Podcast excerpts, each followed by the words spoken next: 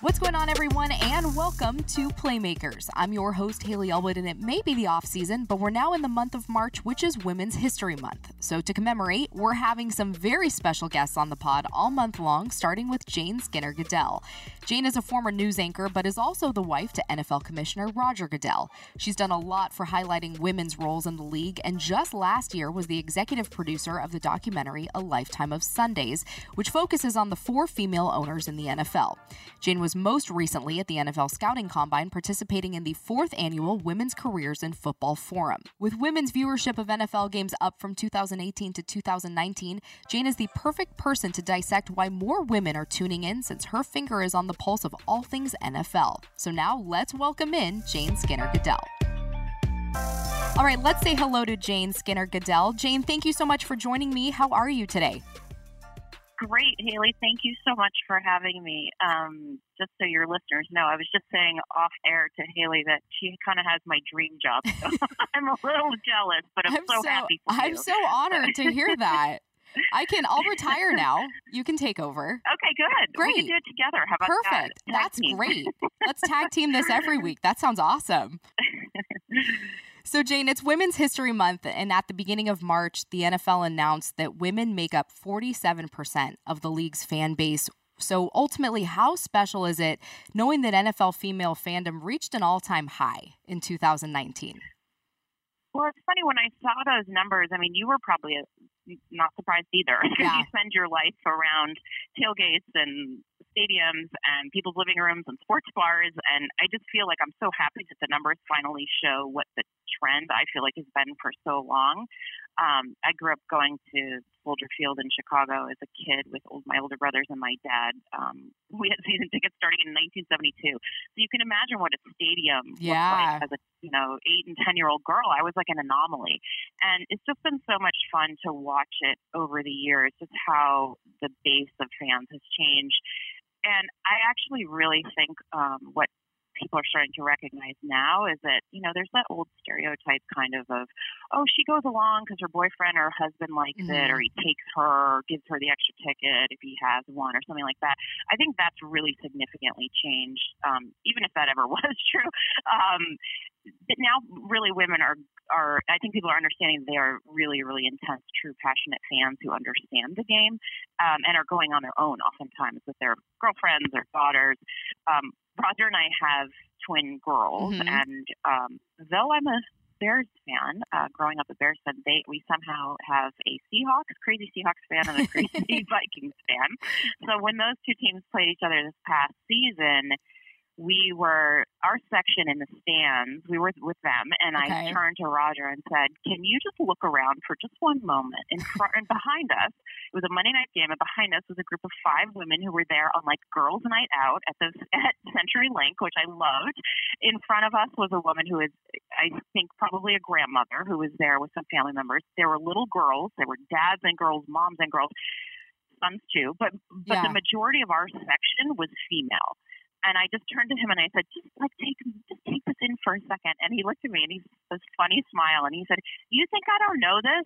I live with this. I live with Yeah, the three of you." And he's like, "I see this all the time. This does not surprise me that this, you know, that an, that our section would be majority female. So it's so much fun to be part of, and I was." You know, not surprised when those numbers of 47% um, of NFL fans are female came out, but I was very happy that that was a headline. So, to kind of tag off on another number, female viewership was up 5% from 2018 to 2019. But is that Mhm. surprising to you at all? Um, I don't think so. I mean, to me, it says first of all, there, how amazing was the season, right? The Oh, yeah. football was just so good, and it's like you're watching people like Patrick Mahomes, and you're watching, you know, the next generation and history being made and all that kind of stuff. So anybody who loves football, this was a season. It was just, you know, It's the ultimate Kind of- reality show. Yeah, exactly. And it was just like you, you just every week it just got better and better, and you, you were kind of eating up the storylines and um that. Um, I also think part of it, the you know, the businesses involved, the league, and people who make consumer products like jerseys and um, advertisements, things like that. I, I think people also are starting to groups are starting to understand the depth of the passion of a female football fan and what they're looking for Mhm. um, and they have you know marketed some of the game to them in ways that we hadn't seen before. And then, you know, you add in Katie Sowers as the first female coach coaching in a Super Bowl, and she'd only been in the league a few years. Like, you know, when I when I saw that, I don't know if your listeners, most people probably saw that Microsoft ad that yes. she did, Yep. and I, it kind of just stopped me in my tracks in my kitchen because I thought that's a very traditional ad. It's a person promoting a product, but that we wouldn't have seen that probably even two seasons ago, Yeah. and it was just so amazing. And I actually texted my daughters and said, "You have to watch this. This is so cool." Um, so I think that's part of it too. Is that uh, that whole that whole storyline is kind of unfolding with women in different parts of the game, and I think is really appealing to people. Well, when you mentioned the marketing, I had Erin Andrews on last season, and she started her clothing line, Wear by Erin Andrews, which was to sort of break the molds of the pink and the oversized logos and all of that to sort of market NFL clothing to women in a different way that made it seem sort of socially acceptable that you could go out and, and Yeah. wear a t shirt under a blazer or under a jacket and look cool whatever day it is. It doesn't have to be game day in that sense. Yeah, and just make it really fun. Yeah. too, right. Totally. So just a couple weeks ago, you were in Indi- in Indianapolis at the Combine, participating in the Women's Careers in Football Forum. This was the fourth one. What was sort of the genesis behind that? Oh, it's actually a great story. So after anybody who's listening is done listening to you today, they should Google if they don't know about um, Sam Rapoport, Samantha Rapoport. She goes by Sam. Just So Google good news, Sam we're having her on. NFL. Oh, good. Oh, Yes. good, good. So she'll tell this. She probably has a little different version of the story, but I'll tell you my version. Uh, um, so she is really responsible when we see when we see a story like Katie Sowers on at the, coaching the Super Bowl. That all leads directly back to, I believe, to Sam Rapoport. Like it's like one person's dream of a you know a great idea, and then it becomes reality, and we're kind of watching, as I said, this this story unfold. So it was probably like six or seven years ago, maybe. Um, Rhonda and I were tasked with running a middle school flag football game at our church. And he Wow. said, I don't know. How, I don't know how to run a flag football game for all these middle schoolers. um, he said, by the way, this is not what I do in my day job. I was going to say that is that is quite the side gig right there. yeah. So he said, I'm going to call Sam, and Sam's going to come. That was all I knew. And Sam had been a professional quarterback. Uh huh. Well, who comes running out onto the field? My daughters were playing too. They were in like fifth or sixth grade, and like there were about five girls and about 35 boys. And the eyes, everybody was eyes like saucers because Sam comes bounding out with the game ball with a ponytail. It was like mind blown. So she had been a professional in a professional women's tackle league and Mhm. had played quarterback. She's an incredible athlete. And she was working in youth football. And Roger had known her because she had interned at the NFL years before. Anyhow, great person, great personality, very smart. And so, fast forward after two seasons of these flag football tournaments for our church, he said, "Sam, you know what's what's your dream?" And she said, "My dream is actually to take your job, to be the 1st Mhm. female commissioner." Okay. And he said, "So what? What about in between? You need to step in between." And she said, "I would like to create. I mean, now it's called this kind of fancy name, Women's Careers in Football Forum." Mhm. but I call it the pipeline because that's what she said. She said, I would like to create a pipeline. I know all these women in football who are very, very smart, great football minds who have played the game, coached the game, all different levels and places and ways, but there's nowhere for them to go any further, right? They run into a roadblock because an NFL coach isn't going to consider a woman. This was, remember, seven, Yep. years ago. And she said, I just don't think that makes sense because I think there is a wider uh, pool, applicant pool that you could pull from, and people who have really interesting perspectives and skills. And Roger said, I'm in. So he introduced her to Troy Vincent, who's a former player and directs football operations Mhm. at the NFL. Um, diversity has always been super important to Troy uh, his whole life. And so the two of them were like off and running, and they created this program where now, once a year, they bring together women of different ages. I was actually really surprised. There, I was chatting with a woman who's a sophomore in college who runs her college football men's football team, Wow. So that and there was a young. woman who, yeah, and then, but then there were women who had been coaching at like high school levels Mhm. and sometimes junior college levels who were well into their 30s, almost 40, um, who had been in a different part of the game for years and really would love to break in too. So, and their experiences are just so va- vastly different. It, it was fascinating. So they bring together this group of women and Sam and Troy went out and found, you know, the uh, as I say, the greats of the game who said, yes, I I want a, a diversity of voices. I'm willing to try this. So Ron Rivera is like the first person who comes to mind, who's mm-hmm. now the mm-hmm. coach of the Redskins as of this year, who said, I would love to try this. I would love to meet these people and see if anybody is a fit. I'm not going to hire somebody who's not going to help us win because that's, you know, as that's you know, being around the NFL, yep.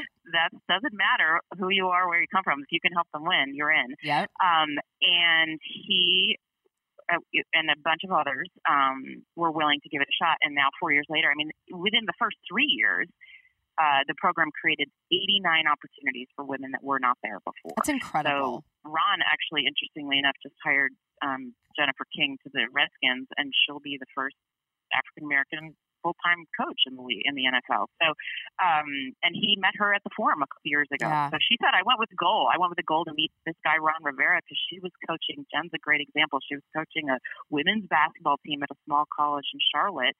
She would walk by his practice facility and listen to him and kind of peek through the fence. And said, I, you know, she football was her passion. She couldn't really work in it, and she said, I just came with the goal of meeting this guy. And they met. And he said, Well, come over sometime and we'll see. And ultimately, you know, this is where they're ending up just a few years later, really short timeline. So I give Sam a ton of credit for this. It's just her passion. And it was very, very cool experience for me just kind of watch those interactions happen. Um, you know, and once when somebody like Ron sets the standard, Bruce Arians at the Tampa Bay Buccaneers, they have mm-hmm. two female coaches now. Then I think other people get more comfortable with it, and we're going to see you know more and more jobs opening up.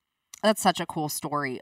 Overall, how does inclusion of bringing more women into football professionally at all levels benefit clubs and the league overall as well? Well, I think um, you know it kind of goes back to the coaches will tell you this um, and you know, I should point out too, the pipeline also can't just start at the NFL. It has to start a little earlier. So, like mm-hmm. Dartmouth College, Buddy Teevens is the head coach there. Jen King worked for him before she went to work for the Redskins. Um, you know, he's somebody who very clearly says, "I love to hear other people's um, perspectives and have." People who haven't necessarily come through a traditional pipeline. So, like Jen King was a police officer for four years. That's you know, crazy. So yeah, she's, she's just done different jobs and always had this passion right. for football, very smart football mind. I love to have that, you know. Um, so I think, you know, at the end of the day, they all want to win and they are thrilled if that means they're bringing on somebody who can help them win. There's this great video that went viral too, just, um, you know, about like the acceptance of this concept mm-hmm. um, when Coach Teevens at Dartmouth, Callie Brownson had been the first D1 coach, and she was there on a temporary kind of like internship for a season. And when he went to announce to his team, this room, this like classroom full of these big college guys, that Callie was staying, it was a surprise to them that he, she was going to be coming on full time they went like they erupted in this like raucous cheering and pounding on tables. They were so happy because she connected with them, you know, on, on football, and they didn't think of her as a female coach; they yeah. thought of her as a coach, and they were so happy to be able to keep her. So that was just so. I thought that was really spontaneous, and it was just a beautiful way to say, you know, as the women who are doing this now will tell you, once they get over the fact that I'm a, a woman in the room, it, you know, takes them a little while. And then once they're over that, they just see me as a coach, you know, we fly from there. Yeah. a 100%. So, getting to other jobs, you yourself, you've worked as a reporter, an anchor covering news and politics. You said that you would have loved to have been a sports reporter, but there just weren't a lot of other women doing it at that time. So, now what is it like to see representation across all networks and platforms? Well, it's so cool. Like I was saying, I'm so like, such a big supporter of you, you, what your colleagues do. I should be really wildly jealous and envious, but I'm just so happy for all of you. Um, and what like what you get to do is you know you get to talk about football with players and coaches and be on the field and be on the sidelines and really talk about the game. But you mm-hmm. also then will talk about changes to the game and the future of the game in terms of women and just different ways that it's evolving, which right. I think you kind of get to do, you know, have your um, fingers in all different parts of the game, which is really, really fun. When I was entering you know, kind of work life. There were definitely brave people who had done it. Uh, you know, I think of like the Christine Brennans of the world and um, who, you know, kind of broke barriers for uh, women in sports. They were super brave. I was not as brave, so I ended up going into news, which I loved and I did for 20 years. Yeah. But I always secretly really wanted to be in sports. I loved it. And it was funny this past season. I was getting off an elevator um, sometimes it blends together, but I think I was at Lambeau Field and I was by myself, so I didn't have anybody to say this to, but I should have taken a photo because okay. it was it was just such a great little moment that as you hmm. get off the elevator, the landing to go to my seat was there were four television screens for fans, and it was pregame. It was just before kickoff, and all four had women doing pregame coverage. It's incredible. And I thought, yeah, I just it, that wasn't a sight that I would have even expected even today, and I just thought it was pretty neat that it wasn't a woman was just doing a feature piece or something like that. It was really truly game day coverage um, right before everything got started, which that was to me, that felt it was a very small moment, but it felt really significant and it's fun to see. It's so special. So, speaking of special, A Lifetime of Sundays. Susie Spanos told me she was so touched by this film. I've seen it. I have to agree with her. And if you haven't, if anyone's listening and hasn't, check it out. It is incredible. What was it like to share those women's stories? Yeah, Susie's been a huge supporter of it. Um, yes. So a lifetime of Sundays is my my baby. Your it's baby. my passion project. so it started a couple of years ago when I was watching. As I mentioned, I grew up in Chicago. Walter Payton was my guy, mm-hmm. and I was watching a. Um, an NFL Network does a series called A Football Life, which is like an hour long documentary. I was watching one on Walter Payton, and I thought, I wonder if they've ever done one on a woman, and I, they would have to do it on Virginia McCaskey, right? Because her father is George Halas. He started the league in 1920. She has the most pristine memory. I mean, she's now 97. At this time, she, time I was considering this, she was 95. Uh-huh. I've never heard, I've never met anyone like her she, with the way she can recall things from, you know, the game last week to her first game in the late 1920s. It's, it's remarkable. And so I pitched it to NFL Films, and they said we would love to do something on you know, I wanted to do kind of four different pieces: mm-hmm. Mrs. McCaskey, Mrs. Ford, Mrs. Rooney with the Steelers, and Mrs. Hunt with the Chiefs, because they've all lived the history of the league, but they all have different perspectives from the cities and the teams they've been with. And they said, "Sure." Eh, you know, did she say yes? Virginia said yes. And you're like, and "Hang on." Said, well, no, I just haven't asked her yet. And they said, "Okay, you get back to us." so okay. turns out she'd been asked, you know, a hundred times over the years, including by members of her own family and she said no. Um, I went down all four, the whole list, and all four of them said no. And one of them said to me, "Well, that would be braggy, B R A G G Y. It was a word I hadn't really heard before. I would be braggy. I would not want to be braggy." And so it just it just became so apparent that there was a, a divide there, right? A generation generational divide, really. That I like to say they come from the generation of we, which is about team and family and Very community. Humble. Yeah, totally. Humility is huge. And then we are living in this generation of me where you, you know you talk about yourself you're supposed to almost mm-hmm. it's almost an obligation to talk about especially as a woman to talk about your accomplishments and you know people are taking selfies and you know it's such a different world yeah so it um it took a very long time to convince them that was actually the hardest part of making a film with the four of them was just getting them comfortable with the idea of talking about themselves but once we did it was crazy. They they the stories they tell are they just the way they tell the history of football is is a little bit different, and they kind of uncover these stories that people hadn't heard before. Um, so it, I'm the most privileged person that I even got to make it because I got to sit there and just you know soak it like, in, soak up all this football history from these women who are so funny and smart and just like they they're so passionate about the game um and they they really live I, you know, I don't want to like ruin it for anybody who hasn't seen it, but you, you'll be surprised. They live yeah. lives that you may not expect.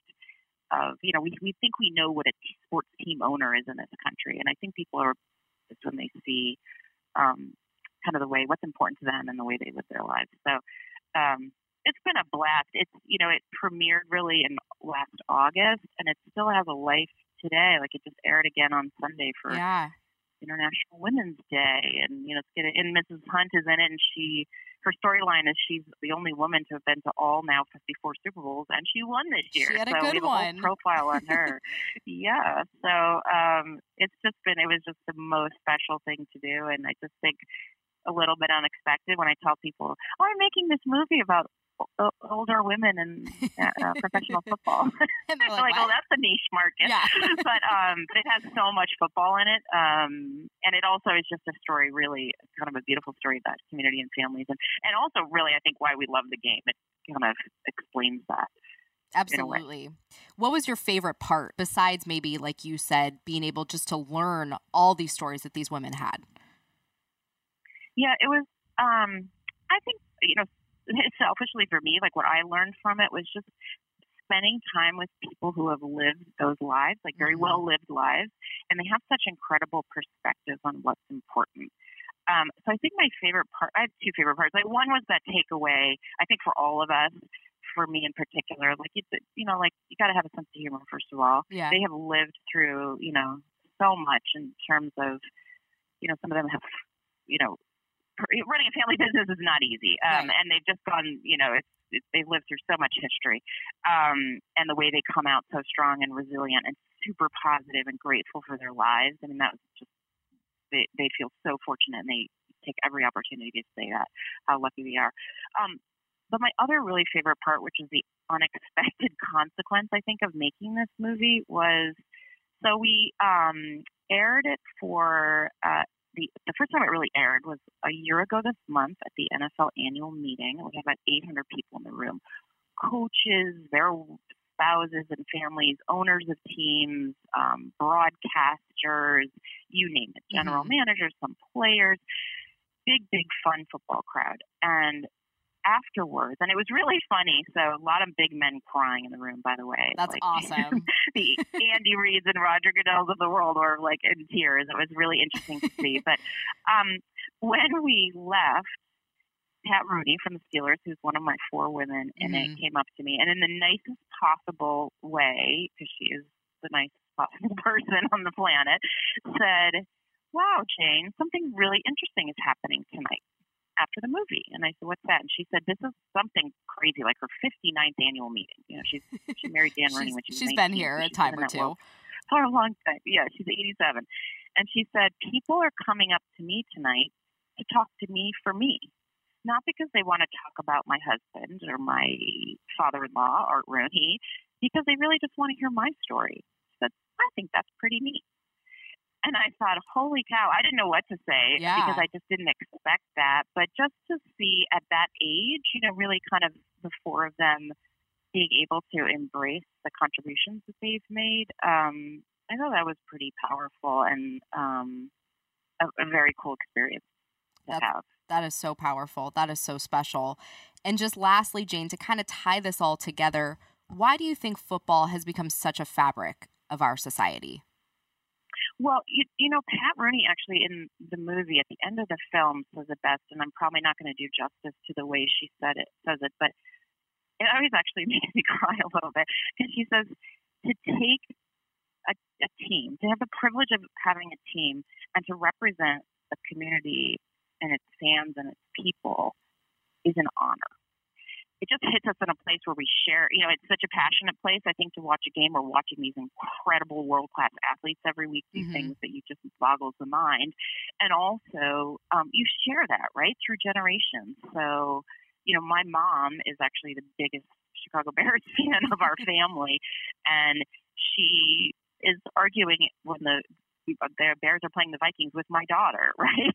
because my daughter's a Vikings fan. Like it's very sweet, like just to see how that um, how that bonds families together Yeah. and communities together. So it's it's really unusual, I think, in American life. Thank you so much for joining me today, Jane. I so appreciate it. This has been such an awesome conversation. Oh, it's so fun to be here. Thank you so much for all that you're doing, and I hope I get to see you soon. And that's a wrap on this episode of Playmakers. So many thanks to Jane Skinner Goodell for joining me. And as I said up top, keep it tuned to Playmakers all month long for more special guests highlighting women in sports, as well as our full network of podcasts since free agency and the draft are quickly approaching.